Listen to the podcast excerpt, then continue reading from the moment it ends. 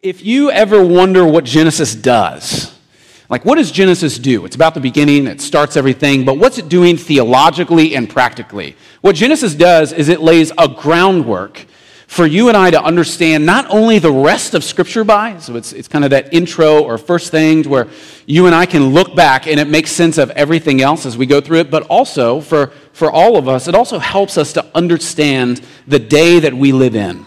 And in many ways, the very beginning of Genesis is a stark contrast to today. You, you look at this and you go, that seems great, but I have to live around all of this. Today, I want your attention to be brought just to one part of this amazing passage of chapter 1. Uh, and what God intends for us to have with, with this scripture, this section of scripture, is, is a sufficient awareness of not only who He is, but how He originally made man to be. Uh, I want to bring your attention to the second part of the sixth day, where I want us to zoom in on a particular moment within that day. We, we believe that God created everything within six days, and here it seems like he intentionally, Moses, the writer of this text, intentionally stretches this day out for us to focus on it, or for us to focus on it. Every one of you should know a little bit about Christian doctrine if you've been a believer for any period of time. And, and there's a claim within everyday Christian doctrine that man is made in the image of God. Man is made in the image of God. But I think for a lot of us, we have no idea what that means. Like, what does it mean to be made in the image of God versus something else or someone else?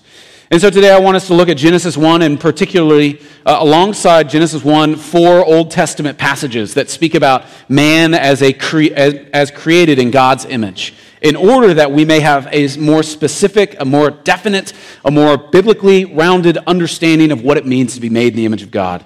Uh, I'll tell you these, these passages Genesis 1, verses 24 through 31. Genesis 5, verses 1 through 3, Genesis 9, verse 6, and within its context, and then Psalm 8, verses 1 through 9. If you didn't write those down, that's okay. We'll get to them later within the sermon. But verse 27 here might, might stick out to you uh, as, as like you might be driving in your neighborhood and you notice something is there that you may think, that, that strikes me as odd. Maybe you drive through your neighborhood and it's July and they still have Christmas lights up. You know, they might even turn them on at night and you go, there's something to that. Either they're crazy or they're wanting someone's attention, or maybe they're just more joyful or happy than I am, but something sticks out there. I think when you and I read the Bible, we should just understand that there are basic things within the context of Scripture that should bring our awareness that something different is happening there. If you just look at the Bible in front of you, something sticks out about verse 27. And you don't have to have a PhD in bibliology to know that something different is going on all of us, I would imagine, there may be some of you who are not the case, but all of us didn't love, didn't love one subject in particular in junior high or high school, and that was English. Why? Because within English, you have to learn poetry. And the amazing thing about poetry is no one knows what any poem is about, yet we're supposed to be confidently aware of what a poem is about. So you and I might be reading this passage, 26 or 25, 24, 25, 26, and then 27 hits, and all of a sudden it's indented which may bring hair up on the back of your neck, and you go, oh no, a poem. Something is happening here intentionally that Moses wants us to stop and meditate on. And this will stretch us completely. Now, if you're using a New American Standard or a New King James or just a Bible that goes verse by verse in its context, this may not stick out to you. But for the rest of us, we see something indented. Something jumps off the page. For the very first time in your Bibles, we have a tiny little Hebrew poem. And everything else in Genesis 1 is a narrative or in the form of a story. And then in verse 27, the author switches to poetry. Like maybe you're watching a movie and all of a sudden one of the main characters busts out in song. You're supposed to pay attention to that. He's bringing awareness or she's bringing awareness of something that can only be told to you in poetic form. And so here we have a broken pattern. And what Moses does is he wants so badly for us to see uh, this particular thing and to the point where he busts out in a poem for it. And in fact, the way that the first five books of the Bible are arranged, that the Pentateuch, the first five books of the Bible, there, there are major poems that occur within the layout of those first five books. And that for us is, is almost like um, coat hangers or hat hangers within the scriptures that go, okay, why did all of a sudden they bust out in poetry right there? Maybe there's something to that. And for us this morning, I want us to zoom in as much as we possibly can on this first poem given to us in the scriptures. Moses is pulling all kinds of uh, uh, almost liturgical and linguistic tricks out of his bag to get you and I to stop and to stare at the creation of man as being so different than anything else. What is it about man and woman that sets them apart from everything else that God has created? Now, let's be honest. There are some remarkable things that were created in the beginning. Let's think about dinosaurs. Let's think about planets. And then we have something that is more beautiful and majestic, and also we'll see holy, that is man and woman. So he wants us to zoom in on that, and I think it will, it will embolden us as we walk um, and follow Christ, knowing that we have been made distinct from everything else. Now, Genesis wants us to be shocked by these phrases.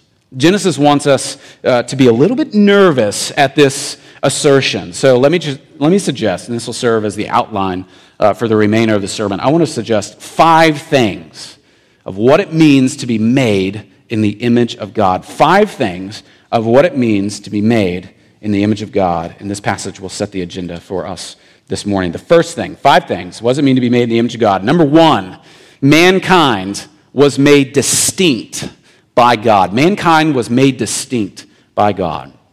First of all, it's clear in Genesis 1, verses 24 and 25, that to be made in the image of God is to be distinct from animal creation. So we are different from animals. Man is distinct from animal creation. Look at Genesis chapter 1, verse 24 and 25. It says, And God said, Let the earth bring forth living creatures according to their kind, livestock and creeping things and beasts of the earth according to their kind. And it was so. And God made the beasts of the earth according to their kind and the livestock according to their kind, and everything that creeps on the ground according to its kind. That the repetition here is on purpose of what Moses is wanting to notice. Note the five times in two verses that we are told beasts of the earth are made how? After their kind. After their kind. After their kind. But in Genesis 126 and 127, we are told that man was made in our image according to our likeness. That in his own image and in the image of God, he was created. You notice the, the difference there. That is not an accident. Moses is doing that on purpose. Now, what is Moses trying to tell you and me? He's telling us that mankind is unique.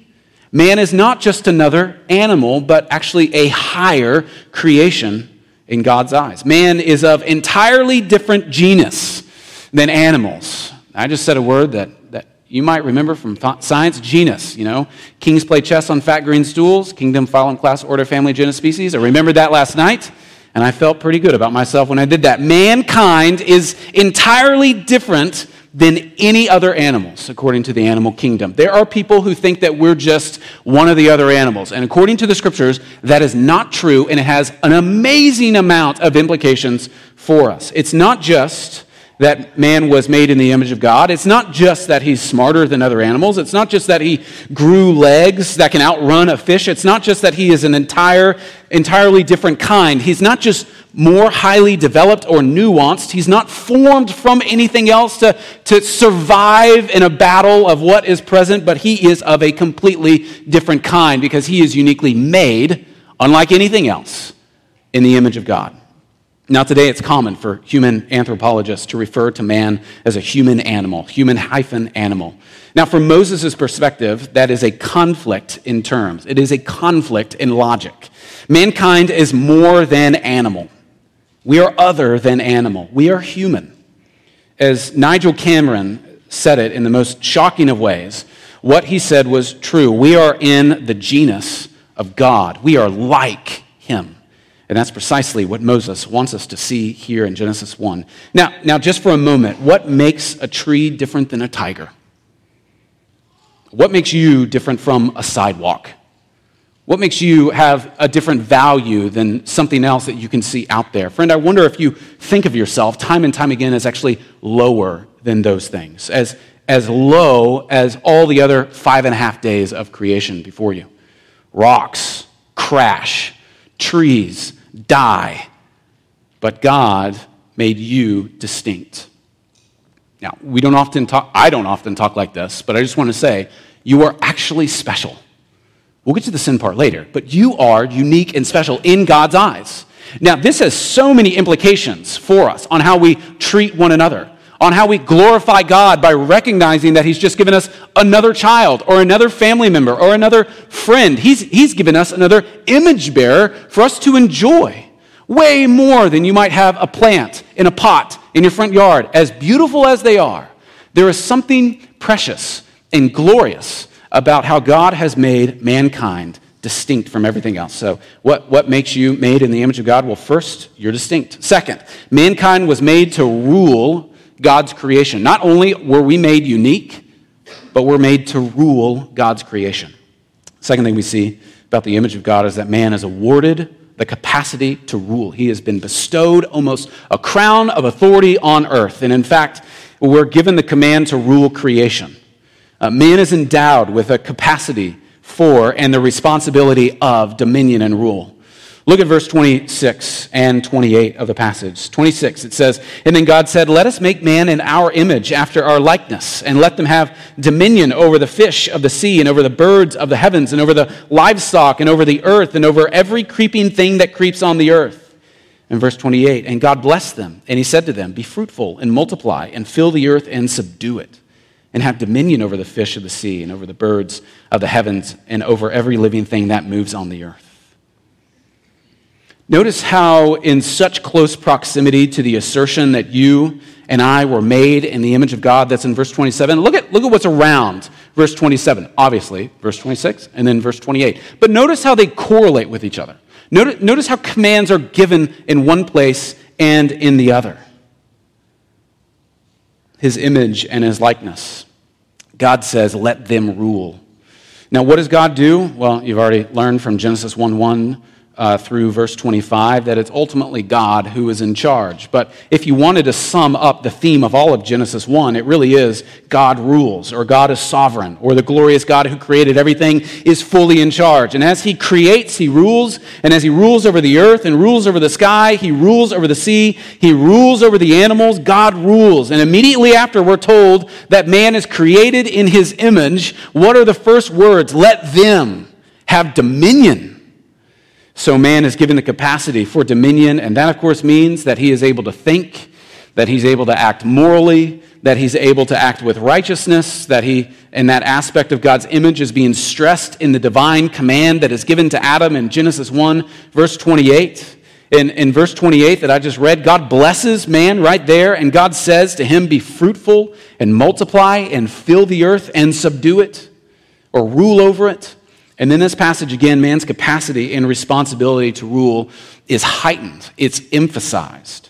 It's a declaration, and it's continued through verses 29 and 30. And it's repeated again in Genesis chapter 9, verses 2 and 3, where this passage is reiterated in the same time of Noah. That's precisely what's celebrated in Psalm chapter 8. If you got a Bible, turn to Psalm chapter 8. If you're unfamiliar with the Bible, open it to the middle and turn a little bit left.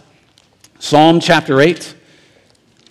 Psalm chapter 8, that same language, I just kind of blew through it. That same language in Genesis 1:28 is repeated in Genesis chapter 9 verses 2 and 3, but I want our attention to be on Psalm 8 here and what God has given man the opportunity to do.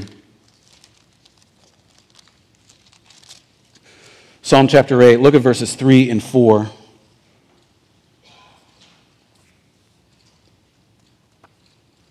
When I look at your heavens, the work of your fingers, the moon and the stars which have set in place, what is man that you are mindful of him, and the Son of God that you care for him? Within the context here, you, you understand what the psalmist is doing in verses 3 and 4. He's saying, when you look at the world around us, and any of us do this anytime we go outside, you look at the world around us and you go, it is so big it is so powerful. It is so intrinsic. Whether you are at the beach and the waves are crashing against you, whether you, in the, whether you are at the mountains hoping that they don't fall down on you, you are amazed at the power and beauty that is above you and below you. But man, man is tiny in comparison of this.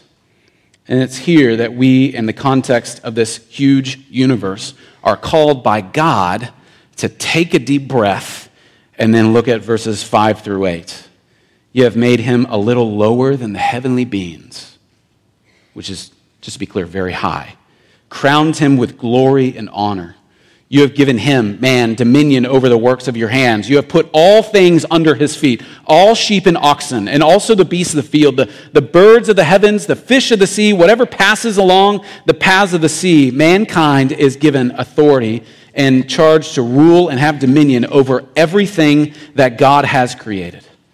Now, you see what he's doing. He says, Isn't it amazing that God, in his grace in Genesis 1, gave us the responsibility to rule over all of that?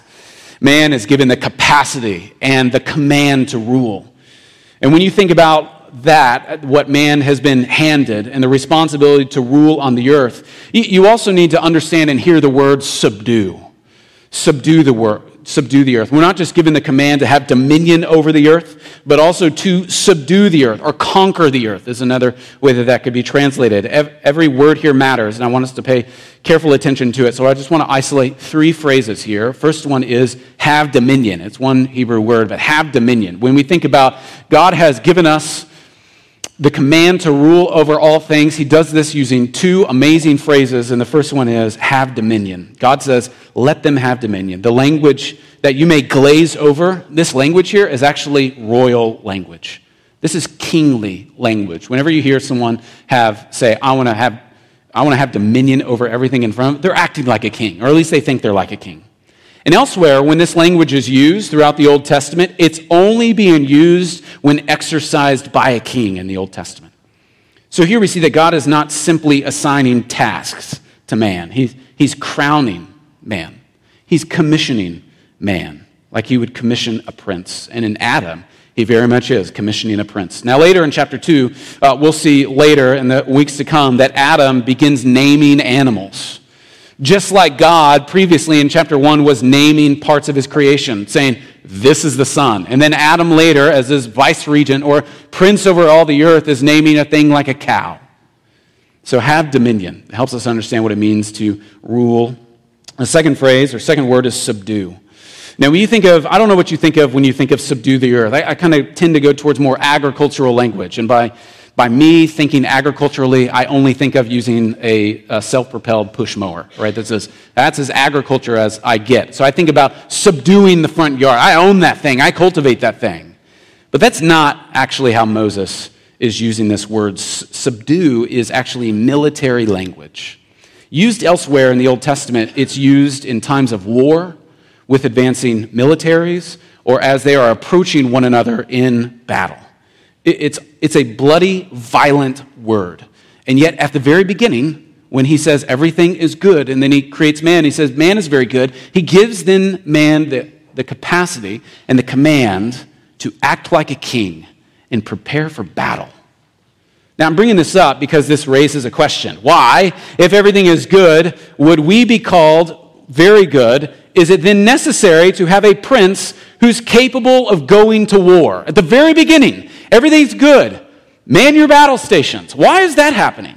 Why is God telling man and woman to subdue anything if it's all very good? You subdue an enemy, you don't subdue your yard or leaky faucet. You don't subdue your kids, you subdue their threats. You subdue an enemy. And there's a lingering, threatening tone to this phrase Is there danger already in creation? Danger that is now coming towards Adam and Eve, who they'll be named later, one coming towards this creation. Well, whatever it is, Moses is caused to write for us. Man is called to subdue and conquer the kingdom that God has given him, even in the midst of an invasion. Now, we'll see in a couple of weeks that there is a threat. And if mankind does not subdue this coming threat, it will lead to his own death. But in the midst of this, you and I are given the command by God to own and to operate within the world. Now, we look around this and we see bad bosses, or we see unjust operators, or we see people who exploit others or even exploit the universe that God has given us. And I just need to remember that is today and this, this text in Genesis 1 is when everything was good. We'll certainly get to what makes today different than then, but you and I are regularly called in our own lives to subdue the earth, to have command over what God has given us. Whether that's in a relationship, God has called you to cultivate that to the glory of God. Whether that's you working in some kind of role, that means you go to work, even in the midst of his harshness and hardness, aiming to glorify God and having command over your spiritual pursuit of him, or even if it feels like you are just overwhelmed by the unceasing, what feels like wrath of the earth Know that in the beginning, when things were good, God has called you to push back against that guard, or against that army, to push back against that darkness. And in the New Testament, we see where God has given us the, the ability and authority to put on the armor of God. Frankly, people get really caught up in what is the sword? What is the belt? What is the shield? Putting on the armor of God, that's language from Joshua, that means put on Christ and fight with his intensity.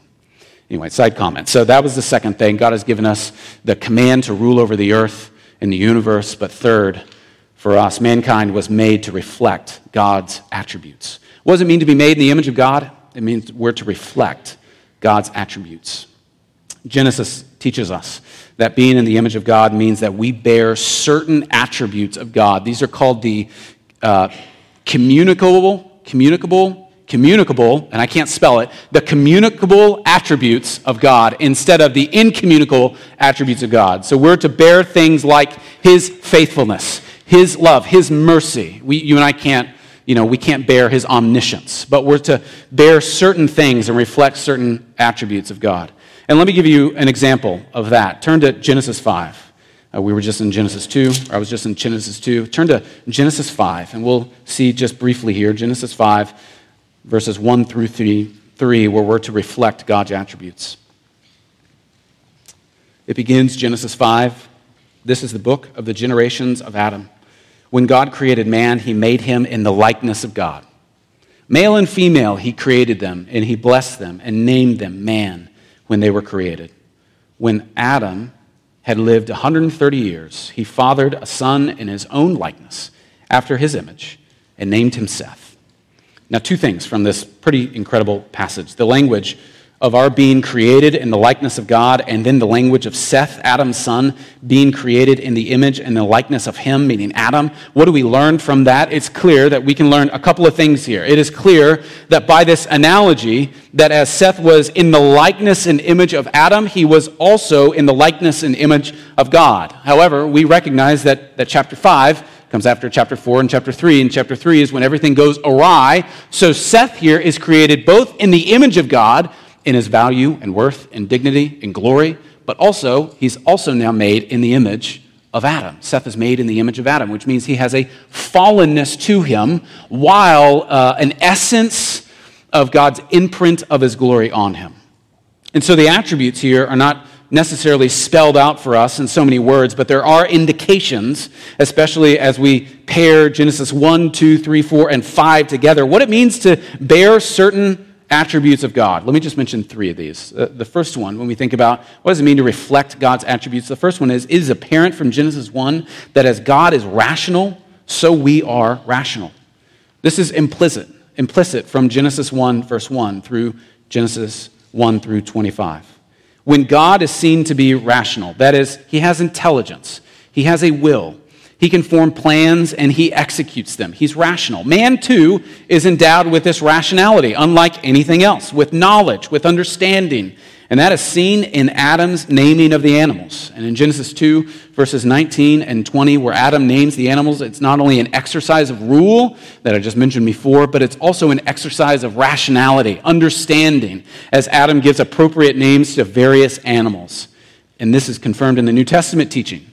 For us, when we see this played out a little bit fuller, in it's teaching about salvation as it comes to believers. In Colossians chapter 3 verses 9 through 10, you don't have to turn there, but in Colossians chapter 3 verses 9 through 10, Paul indicates that the aspect of the image is restored in redemption. Listen to what Paul says. Do not lie to one another, seeing that you have put off the old self with its practices and put on the new self, which is being renewed in knowledge after the image of its creator. So we see here that man was made distinct in our rationality. And part of that means that once we give our lives over to Christ or become united to Him in the person of Jesus, there is actually a, a reformation of the heart of rationality there where we start to see things more clearly. We see that we have an approach to sin instead of righteousness. And we, we see that God has implanted His law on our hearts in such a way that we want to live for His glory. You see how there was something good in the beginning where Adam originally was able. I just got thrown off because I said Adam and looked right at Adam, and now I don't know what I'm talking about right now. But where Adam was given a task and he showed how rational he was by naming animals. And we see through the rest of the scripture that everyone acts irrationally. You and I, what are we good at? Acting irrationally. But what Christ does, what God does in Christ for us in summoning us to himself, is he starts regenerating our hearts to where we now see sin for what it is and we hate it. We now, see, we now see holiness and righteousness for what it is, and we want it so bad we want to pursue it. We see what it feels like and means like to be around other Christian people, and we want to go there as much as we can. So there is an imprint of rationality even within the image of man. Second, another attribute of God which man shares is that God is personal. So also man is personal. It's beyond exciting. I think in Genesis uh, 1:26 that God says, "Let us make man in our image and according to our likeness let them rule." It's interesting phrasing. It goes on in verse 27, God says or Moses says, God created man his own image, and the image of God he created him male and female he created them. It seems that God's creating of man as male and female is reflective of the fact that God is personal. As God, the triune God, is eternally in personal fellowship with one another, so also man is created as a personal male and then female, where they are complementary towards one another. They are made for one another. We're designed for one another as an, as an offshoot or a reflection of where we see the three persons of the Trinity, not lacking anything around them, but in their desire, they create man and woman. And this stresses the personalness of ourselves as human beings as a part of God's image. By the way, this, has, this too has massive implications for us in our day and age. All sorts of things. Everywhere from the role, our role within relationships that God has given us Uh, especially within marriage, and, and even our role within relationships towards one another in the church, and even you think of more contemporary or controversial levels, what it means to think biblically about what people act and call and pursue in what is called homosexuality or transsexuality. For example, homosexuality is actually a denial of image bearing humanity as intended by God because it refuses to appreciate and exalt the reality that God has uniquely given male and female to be complements of one another, to be the completion of one another. And it's not to be desired nor acted out in male to male or female to female relationships, ultimately. That, that personalness of fellowship experienced by God would be mirrored and it is mirrored in Genesis 1 in male female marital relationships. We'll see that again in chapter 2 of this. It is mutual self giving. And, and this is where we see stuff of today rightly being grounded theologically, biblically, practically in the truth of what is taught to us in Genesis 1 and 2. This is where you can see things starting unraveling, and then hopefully being brought back together in a relationship with Christ. So you and I look around us, and we'll be accused of, you don't like me because I'm acting different than you. And we just go, no, I think you're missing it. God made us to be complementary of another who he has also made, not in the same way. This is also true of the transsexual debate today, but it goes a little bit deeper.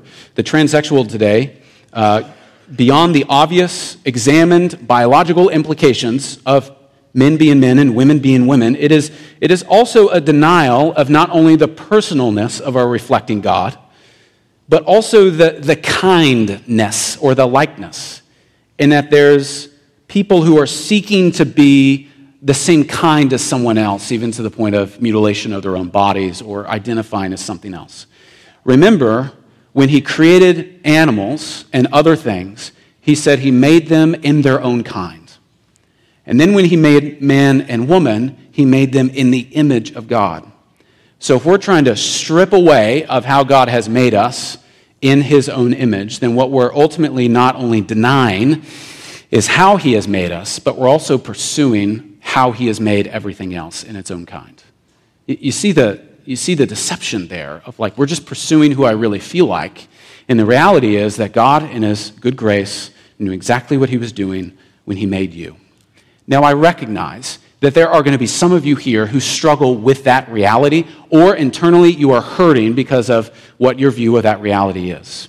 And I just want to encourage you as much as I can. And I can't, I can't do everything. I can't encourage you in every way. Other people are very good at that as well. But I, I want you to, to try, and all of us do this in, in every which way of our relationships and marriage, try to approach the word as true and say, God, help me to fight my flesh and see how good you want me to be. See how right you want me to be according to your word. And, and everyone, and if you find yourself in one of these boxes, you are not strange, as what the world will want to call you strange. Everyone will pursue what the Bible calls fleshly or sinful in a variety of ways. And what we are called to do continually is to go to God's truth and say, I am not what I am made to be, and I want you to remake me into the likeness of your Son. And we see that truly played out here, even in this small passage. The third thing, uh, the third attribute that we are reflecting God in in our own image. We also learn in this passage that God is moral, so also is man. In Genesis 1, verse 31, God pronounces everything that he has made to be very good, and it's clear that he is acting in righteousness in all that he does. Man, too, is endowed with righteousness and holiness in the beginning, and he is given things that he is to do in Genesis 1 and in Genesis 2, he has been given things uh, to do and to not do as he could act righteously. He has been given things, do this, don't do that, and pursue righteousness in the meantime. His heart is to be given over to God in his worship and in his ways. He's to possess holiness. And again, in the New Testament, Paul talks about this recreation in Christ in moral terms. You and I look at this and go, okay, man was made moral. And I look around us and I go, you're not very moral. You're not very moral. And if you look at me, you're going, you're not very moral. And what Paul does is he says, come back to what God has been doing from the beginning, redeeming a bride for himself, and recognize what Paul says in Ephesians 4, verse 24 put on the new self, which in the likeness of God has been created in righteousness and holiness of the truth. Remember how good it was, how bad we made it, and how good Christ restores it to us. And so God recreates us in Christ and restores that original righteousness and moral pursuit towards holiness which we were created to do from the beginning. Now, there is a fourth way that we image God, or there is a fourth way that we were made in the image of God, and this is that we were made sacred or hallowed. I hesitate at using the word holy, but we were made sacred. He made us, He said who we were, and then, like others, He blessed us. In this passage, not only do we see that man is distinct from the animal creation, that he has the capacity to rule, that he's a bearer of certain attributes of the Lord, um, but also he is sacred and hallowed. Look at, uh, turn back to Genesis 9, verse 6. Sorry, this is scattered, but Genesis 9, verse 6. Actually, I'll, I'll start in verse 5. Genesis 9, verse 6, you'll, you'll see this. In Genesis 9, verse 6, we're taught that man's life is sacred because of the image of God in him, so man must be treated as in this, in this way. Look at Genesis 9, verse 5, and then 6. And for your lifeblood I will require a reckoning. For every beast I will require it from man. From his fellow man I will require a reckoning for the life of man. And then verse 6, another poem. Whoever sheds the blood of man, by man shall be shall whoever sheds the blood of man by man shall his blood be shed for god made man in his own image notice the argumentation here that, that moses still plays out even in genesis 9 around the wickedness of man in this passage we're told that it is precisely because man is created in god's image that capital punishment which is what this is talking about that capital punishment is required for capital crimes. Because man is made in the image of God, capital punishment is required for capital crimes. Basically, God is saying to Noah that I take life so seriously that if you unlawfully take the life of another human being, you must forfeit your own life in order to uphold the sacredness of human life, the, the sanctity of life, the, the purity and holiness of life. And I want you to note that the argument of the Lord to Noah is not capital punishment, is a deterrent to crime. His argument is capital punishment is necessary for upholding God's standard of the value of life. And so when you start saying that human life is not worth another life, you are inherently devaluing human life. And human life, from the beginning, is seen as sacred and precious and good and worth another man's life if it was taken wrongly. Now, there have been some theologians uh, that have said, uh, especially in kind of a neo Orthodox school, they, they would say that the image of God was completely lost in the fall. So there are things at the beginning, and then there's kind of a different category of, of the value of life ever since the fall. But Genesis 9, verse 6, occurs after Genesis 3, where the fall occurs. And God is still speaking to Noah about having the same respect of human life that he had at the beginning. It happens after the fall. So the image is not completely lost, though though we can look around and see that it's a little bit eroded. Therefore, we see in the command not only adequate basis for an establishment of basic human rights, but also mutual respect. And this is, this is frankly, this was heightened in the news a month and a half ago or a month ago about, you know, people all of a sudden are saying now is the time for the church to step up as the overturning of a precedent was set. But in reality, this is what the church has been fighting for from the very beginning. It, was not, it was not rare for church people in the 100s to secretly capture a baby that was thrown over the city walls because it wanted to be aborted. Yet it was the Christians who would say, We'll take it. It's the, it's the Christians who have an ethic of caring for people as they grow older that is, that is very different than all pagan cultures. And, and so this is a pursuit that has been there from the beginning. And it's not just because you and I have figured ways to be really nice we're not nice. We're sinful people. But we, we are given commands by God to see you in the value of how He sees you. And if He sees you with intrinsic value and a, and a standard of our respect, then, then we go to anyone and just say, because you are an image bearer, uh, I will treat you more delicately than a tree or a cow when it's ready to be slaughtered.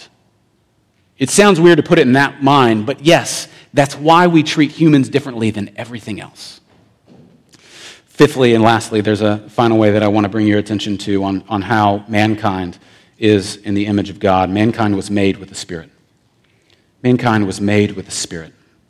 And finally, one last thing here mankind was made in a, with the Spirit. The image of God means that we are endowed with an immortal spiritual aspect to our being. We are endowed with an immortal spiritual aspect to our being. Turn finally with me to uh, Genesis chapter 2. So go a little bit further, but beyond our passage. Genesis chapter 2, verse 7. We're endowed with the Spirit. We're told that we have a spiritual aspect to our being. It says in Genesis 2, verse 7 Then the Lord God formed the man of dust from the ground and breathed into his nostrils the breath of life, and the man became a living creature. And the Lord God planted a garden in Eden in the east, and there he put man whom he had formed. Adam is endowed here with what we call, what the Bible calls a soul, or a heart, or a spirit. He has an aspect to his being which is personal and spiritual, and for our case, immortal, meaning we will go on forever. It will go on and on, and that is part of the image of God. We think of things like death, and we see it as the end of life for some. I'm pointing down here because this is where caskets go. And, and it's oftentimes to, for people to say at a funeral, you know, Bob maybe passed away in front of us, and they say, you know, Bob's not really here today. And in reality, the Christian perspective is Bob is really here. That is his body, even though his soul, Lord willing, is with Christ. And there will be a time where those two will be united. And we can have hope in what seems like such a miraculous impossibility that a body and soul can be separated and then united because we are the only parts of creation that have a soul. It will go on and on because it's a part of the image of God. Man goes on forever, personal, self conscious, in knowledge and in thought and in action. And that is why it is so important for us to truly understand the gospel because it has eternal effects on our souls. For if we deny that God for if we deny God in this life, that immortal, self conscious aspect to our being does not cease to exist. It must go on eternally, apart from God, eternally becoming less human, but never being extinguished altogether. And that is, that is the fate that all of us have in front of us. But what does it mean to be made in the image of God? Well, one of those and, and I don't mean to downplay anyone's, you know, happy pursuit and how they have their home. What makes you different than a dog? And I'm like kind of a dog guy. I always tell people I'm not a dog guy, but then Brooke always says you're actually a dog guy. I'll get on the ground and play with the dog. I'll get up and feed it and everything else. But in reality, what makes us different than the beasts of the field is that our souls will go on forever. Now, to conclude, a helpful way I think for us to think about Genesis 1 and 2 is to see what we were made to be and what we are, and God willing, what we will be remade to be. I would imagine all of you have moved a couple of times in your life, maybe once or twice or 10. Uh, so, you families in the military, this is one of your stops on what seems like an infinity stop in your life. One of, the, one of the terrible things about moving is that stuff just breaks every time you move. When we moved to Albuquerque, we had these nice plates that we were given when we were married, because what marriage would be complete without a bunch of nice plates that you never use? So we carried these things from Enid or from Edmond to Albuquerque, and, and I, could, I could physically hear this man carry this box and, he, and with two inches, he dropped the box on a table, and I thought, everything just smashed in there. like, thank you for nothing. But uh, th- these plates smashed. Then, to carry the, carry the weight forward, when we moved from Albuquerque to Enid, I thought, man, I'm going to take very good care of some of the things that Brooke and I cherish and hold together. Which, if you've ever gotten married, there's, there's a lot of things that happen when you get married around the ceremony time. There's possibly a rehearsal where you practice getting married. There's possibly a rehearsal dinner where, and then everyone acts insane on the wedding day, me included. And then there's a ceremony, and what really completes a ceremony from happening? Like 45 hours of taking pictures right after the wedding. But you have those pictures forever. You have them up on a wall, you have them on a desk. Whenever you're reminded that, man, I'm kind of sad, it's like, there's my wife. I'm not so sad after all. And so you carry this precious photo with you all over the country, and you carry it from Albuquerque all the way Enid. And you too drop a box, and your marriage shatters with glass everywhere. And it's not an omen, but it hurts because that photo of you and your spouse is an image of something that truly happened, of, of something truly glorious that is there. When, when you and I look at mankind in the beginning, Genesis 1 and 2, we, we, are like a, we are like a picture display of God's glory everywhere we go. Now, the reality is, is that you and I are very much broken pictures. We, we do not hold, we do not hold the, the beauty of what was once designed to hold. You and I might feel very broken up or smashed together or we are something that has been pieced together and re-pieced together. And what we see as the story of Scripture unfolds is that, yes, in the beginning, God made mankind in his image.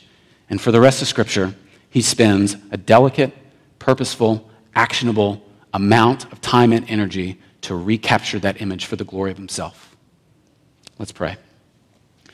Our gracious and heavenly Father, we come to you today thankful that you have made us of how we are. And we pray that we would pursue every bit of the, what that means.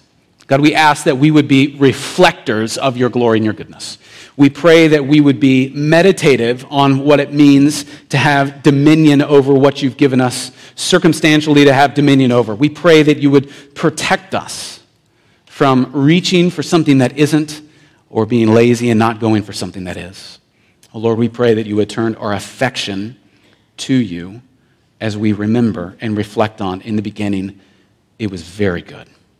And may it come to pass again. It's in Jesus' name we pray. Amen.